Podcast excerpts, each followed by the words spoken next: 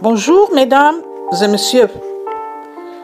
Marche avec PodGodYou, faire une souscription en s'abonnant, faire un don ou tout autre appui pour la mise en œuvre et le succès de PodGodYou. Obtenez un macaron de cœur pour afficher votre soutien autour de vous. Ensemble, merci, je peux compter sur vous pour partager avec vos amis. Dans ce numéro d'aujourd'hui, nous parlons de la chronique des meilleures citations connues contre la guerre.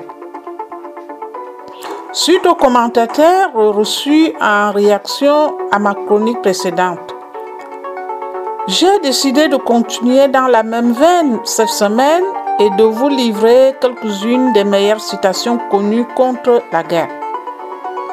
Pour celles et ceux qui n'ont pas eu l'occasion de lire cette chronique, j'y ai cité des citations d'espoir de personnages connus, hommes et femmes, ainsi que celles de pays et cultures d'autres nations.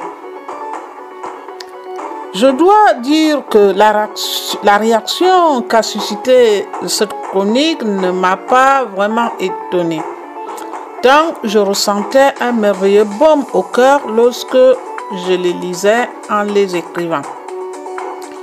Allons-y donc avec ces citations contre la guerre, celles dont sont encore victimes des millions de personnes au moment d'écrire ce livre.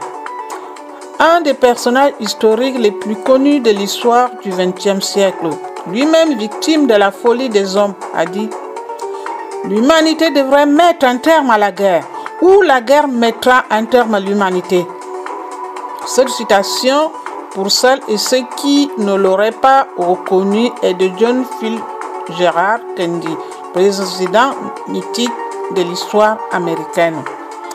Parlant d'histoire, celle du monde, cette fois-ci, un des plus grands scientifiques ayant foulé le sol de notre planète a dit « Le monde ne sera pas détruit par ceux qui font le mal, mais par ceux qui le regardent sans rien faire. » Ce scientifique avait pour nom Albert Einstein. La citation suivante associée à l'un des plus grands écrivains francophones du vingt et unième siècle, Albert Camus, est déchirante en vérité.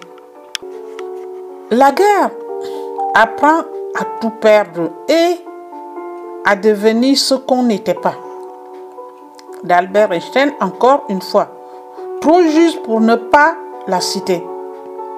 Je ne sais pas comment sera la troisième guerre mondiale, mais je sais qu'il n'y aura plus beaucoup de monde pour voir la quatrième. De colis cette fois-ci, dont la verge a marqué toute une génération, grâce, grâce à l'armement nucléaire, puisque nous sommes nés dans l'erreur, peut-être mourrons-nous par erreur.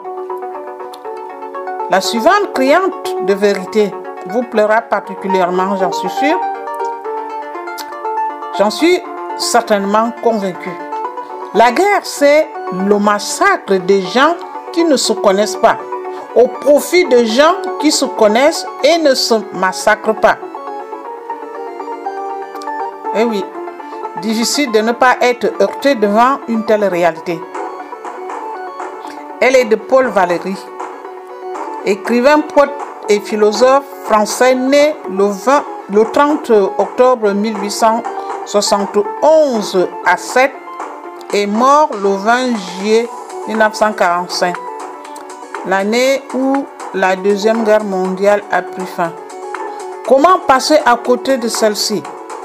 Elle est d'un autre grand personnage historique mort assassiné le quatre avril mille neuf cent soixante-huit à Memphis, dans le Tennessee, pasteur baptiste bien connu Martin Luther King. Il dit « Ceux qui aiment la paix doivent apprendre à s'organiser aussi efficacement que ceux qui aiment la guerre. » Comme euh, dernière citation, celle d'Anatole France, né à Paris le seize avril mille huit cent quarante-quatre et mort le douze octobre mille neuf cent vingt-quatre, résume très bien ce qui a, au fond, toujours motivé le recours à cette ultime décision. On croit mourir pour la patrie, mais on meurt pour des industriels. Mesdames et messieurs, chers amis qui m'écoutez, et je vous remercie. En terminant ce podcast d'aujourd'hui, je vous souhaite à tous une semaine où nous apprendrons ce que nous espérons tous, la fin de cet horrible conflit. À la semaine prochaine, votre fidèle ami Félicité Vincent, PodGodYou pour Radio Tam Tam Besançon.